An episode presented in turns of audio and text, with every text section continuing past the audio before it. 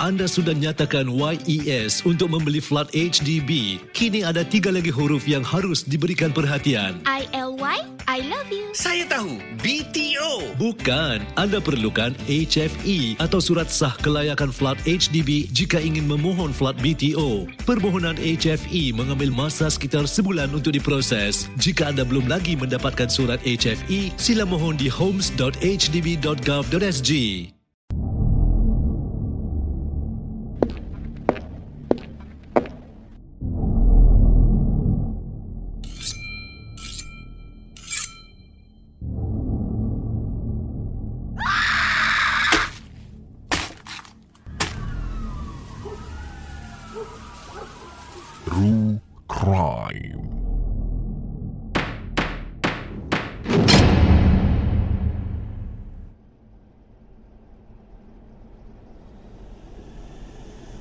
Selamat kembali ke podcast terbaru True Crime bersama dengan saya Fadli Kamsani.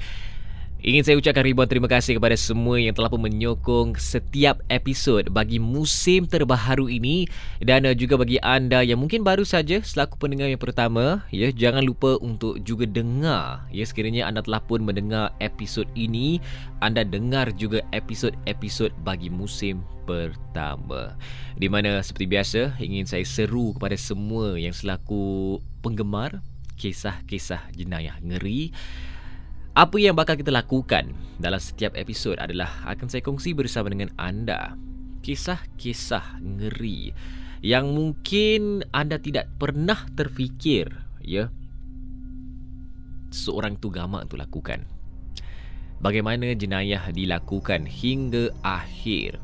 Semuanya akan saya selungkar ataupun lebih tepat lagi akan kami selungkar bersama ya apakah motif kenapa beliau lakukan sedemikian dan juga apakah yang seorang itu ataupun si tertuduh gamak lakukan hanya semata-mata untuk menutup jejak-jejak mereka.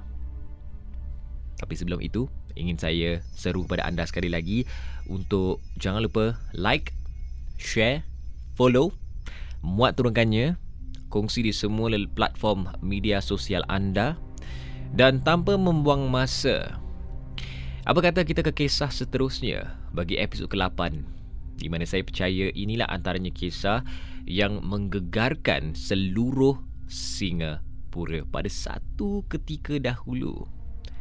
Dan istimewanya dalam episod ini adalah ia tidak mengaitkan tentang pembunuhan.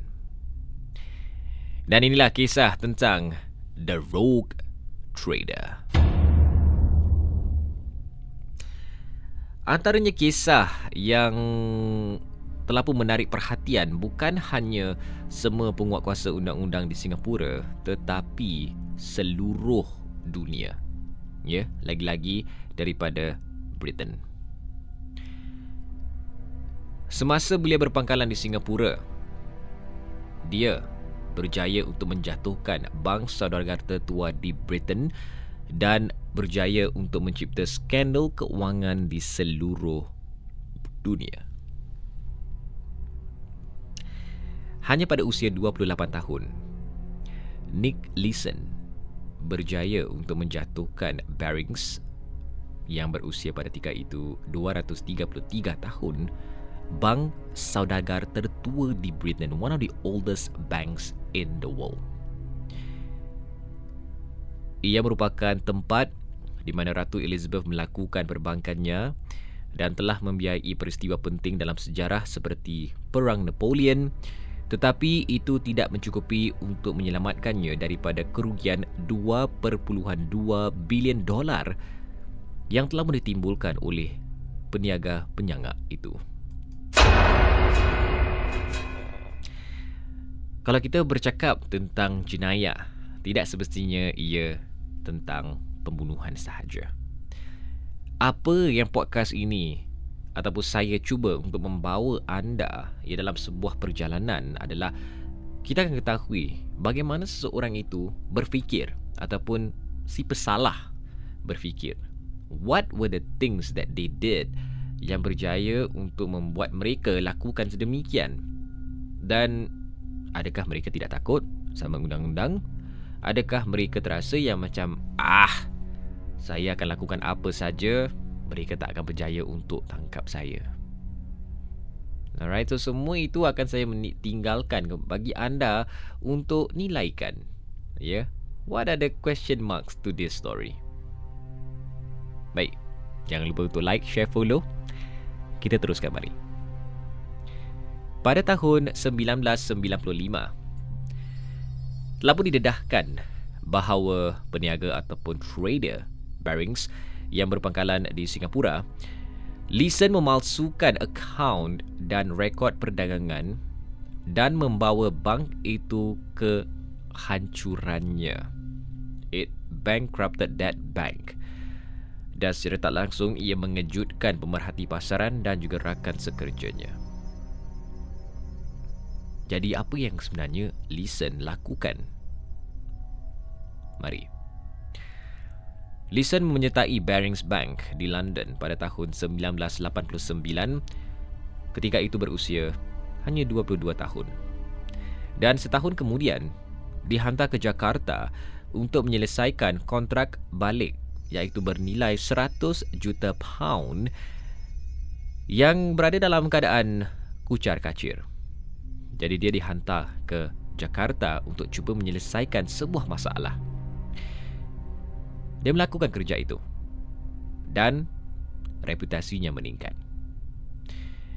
Di Jakarta di mana dia bertemu dengan rakan sekerja Lisa Sims di mana beberapa tahun kemudian beliau jadikan Lisa sebagai istrinya. Dan mereka berkahwin pada tahun 1992.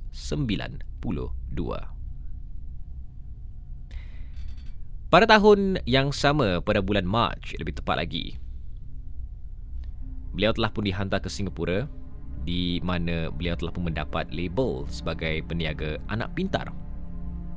Walaupun dia gagal dalam matematik peringkat A. Menurut The Business Times, dalam tempoh setahun selepas ketibaannya, keuntungan selepas cukai di Barings Futures Singapore melunjak daripada 2.7 juta dolar pada tahun 1992 apabila dia diberi ganjaran bonus 150,000 pound di atas gaji 50,000 pound kepada lebih 2.3 juta dolar pada tahun 1993.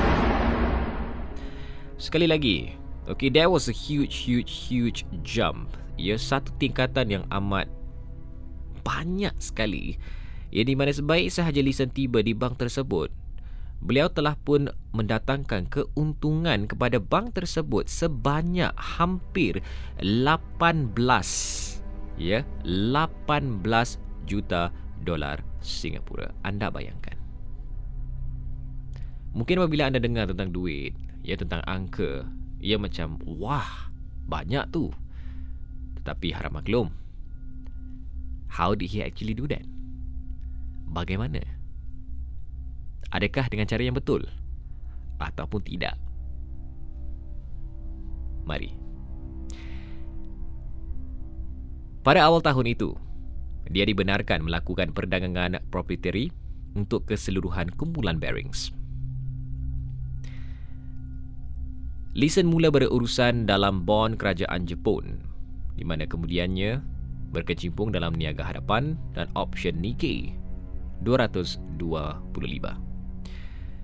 Dan dia kononnya membuat berjuta-juta firma menyumbang sebahagian besar keuntungannya. Saya rasa dari sini sebenarnya anda dah pun dapat lihat apa yang Listen cuba untuk lakukan. Oleh kerana pencapaiannya yang amat amat memberangsangkan. Saya rasa kadang-kadang tu harta boleh membuat seorang manusia tu hmm lupa dunia. Dan sebenarnya ini yang terjadi ya dalam kes Nick Leeson. Satu laporan juru audit menggesa beliau dikekalkan selama mungkin. Hmm. Apa yang dikatakan lagi adalah dia ni seperti dewa dan semua orang kagum akan kebolehannya. Anda merasakan bahawa dia boleh membuat atau memecahkan pasaran. Dikatakan oleh rakan sekerja selaku orang peniaga kepada The Business Times.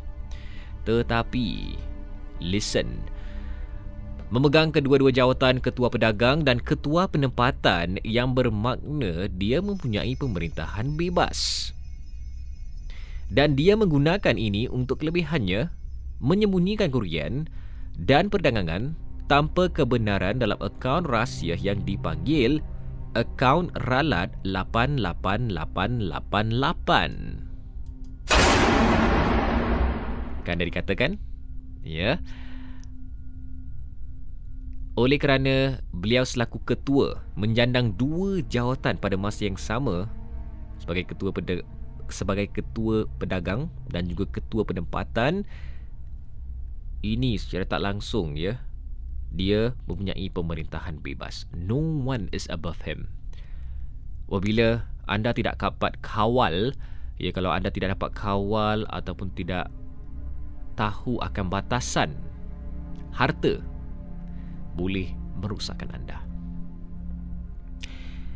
Jadi sedikit latar belakang tentang akaun rahsia yang Listen gunakan yang dipanggil sekali lagi akaun ralat 88888. Akaun ini yang bertujuan untuk menjejaki kesilapan perdagangan bona fide dan percanggahan perakaunan kecil didapati telah digunakan sejak 1992 untuk menyembunyikan kerugian Listen dan menunjukkan keuntungan tiruan dalam akaun dagangan Barings yang lain. Walaupun Listen memandang rakan-rakannya sebagai seorang peniaga daredevil yang telah pun menerbang tinggi, tiada apa yang lebih jauh dari kebenaran. Setinggi-tinggi tupai melompat, akhirnya jatuh ke tanah jua. Ini sebenarnya yang berlaku kepada Nick Leeson. Menjelang Disember 1994 dan tidak diketahui oleh ketuanya beliau sebenarnya telah pun sejauh ini mengalami kerugian berjumlah atau sebanyak 373.9 juta dolar.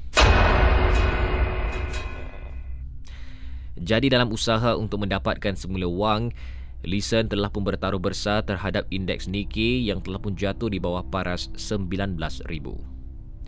Beliau percaya harga saham yang menjunam selepas gempa besar Hanshin melanda bandar Kobe pada 17 Januari 1995 akan meningkat. Tetapi, harga terus jatuh dan Listen yang perjudiannya menelan belanja Barings sebanyak 932 juta dolar mendapati dirinya berada dalam lubang yang amat amat amat dalam yang telah pun dilakarkan oleh dirinya sendiri. Pada bulan yang sama, loceng penggera mula berbunyi selepas juru audit mendapati percanggahan 50 juta pound. Barings menyiasat tetapi pada masa defisit ditemui pada pertengahan Februari 1995 kerugian telah meningkat kepada 2.2 bilion dolar, dua kali ganda melebihi modal dan rizab bank. Hmm. Antaranya saat detik yang paling teruk hampir melanda bank, Listen dan isterinya meninggalkan kondominium yang disewa 5000 dolar sebulan mereka di Anglia View of Orchard Road pada tanggal 23 Februari dengan kereta sewa Mercedes putih. Dia memandu ke tambak dan mendaftar masuk ke Hotel Regent di Kuala Lumpur seorang diri memilih bilik deluxe yang berharga 296 dolar satu malam. Beberapa hari kemudian, beliau telah pun merentasi all the way ke Sabah di mana dia tinggal di Shangri-La Tanjung Aru Beach Resort bersama isterinya. Mereka menginap di sebuah bilik tapi kali ini didaftarkan atas nama isterinya. Pada 1 Mac, pasangan itu menaiki penerbangan di Raja Brunei ke Frankfurt. Apabila mereka tiba keesokan harinya, polis Jerman memaklumkan bahawa Lisen berada dalam penerbangan menaiki pesawat. mereka telah pun membawa gambar Listen dan melihat pasangan itu. Listen tetap berjuang untuk ekstradisinya dan semasa di penjara di Jerman dibenarkan untuk ditemu bual oleh wartawan BBC terkenal David Frost yang juga membeli hak filem untuk ceritanya. Hmm. Tetapi beliau telah kembali ke pantai Singapura pada 23 November 1995 272 hari selepas dia melarikan diri. Perbicaraan itu menyaksikan media dunia cuba menangkap setiap kelibat Listen. Perbicaraan berlangsung hanya tiga hari, walaupun mengambil masa lebih sejam untuk tiga pertuduhan pemalsuan dan lapan pertuduhan menipu dibacakan kepada Listen. Akhirnya, beliau mengaku bersalah atas dua pertuduhan dan dijatuhi hukuman penjara enam setengah tahun. Tetapi, dia dibebaskan pada Julai 1999 kerana berkelakuan baik. Semasa di penjara, Listen menulis bukunya yang berjudul The Rogue Trader memperincikan masanya sebagai seorang broker di Singapura dan bagaimana dia mengalami kerugian yang hebat itu. Filem itu berdasarkan buku dan dibintangi oleh Ewan McGregor sebagai Listen telah pun dikeluarkan pada tahun 1999 tentang isterinya, Lisa. Lisa telah pun menceraikan Listen semasa dia masih dalam penjara dan pada tahun 1995, Barings Bank telah dijual dengan harga 1 pound kepada Bank Belanda ING. Dan itulah sedikit kes latar belakang ataupun kisah tentang The Rogue Trader Nick Leeson di mana beliau telah pun seorang diri single-handedly brought down a bank in Britain yang telah pun digunakan ya untuk khidmat perbankan oleh Ratu Elizabeth. Jadi anda bayangkan. Jadi moral bagi kes ini adalah setinggi-tinggi tupai melompat akhirnya jatuh ke tanah jua setiap apa yang kita lakukan pastikan kita lakukan dengan penuh keikhlasan. Kalau kita cuba untuk cari siluk belok percayalah satu hari nanti you will get caught in your own lies. You will get caught for doing that. Dan when that time comes pastikan anda sedia untuk menerima hakikatnya Terima kasih kepada anda sekali lagi yang selaku penggemar kisah-kisah jenayah. Ya dan diharapkan anda terhibur sejauh ini. Begitu pantas sekali masa berlalu dah pun episod ke-8 jangan lupa untuk like muat turunkan setiap episod bagi musim terbaru ini. Dan kepada anda yang selaku pendengar pertama jangan lupa juga untuk dengar musim pertama podcast True Crime. Bagaimana sebuah jenayah dilakukan dari mula hingga akhir semuanya akan kami selongkar. Dengan itu, sehingga kita ketemu lagi dalam episod seterusnya bersama dengan saya Fadli Kamsani, inilah True Crime.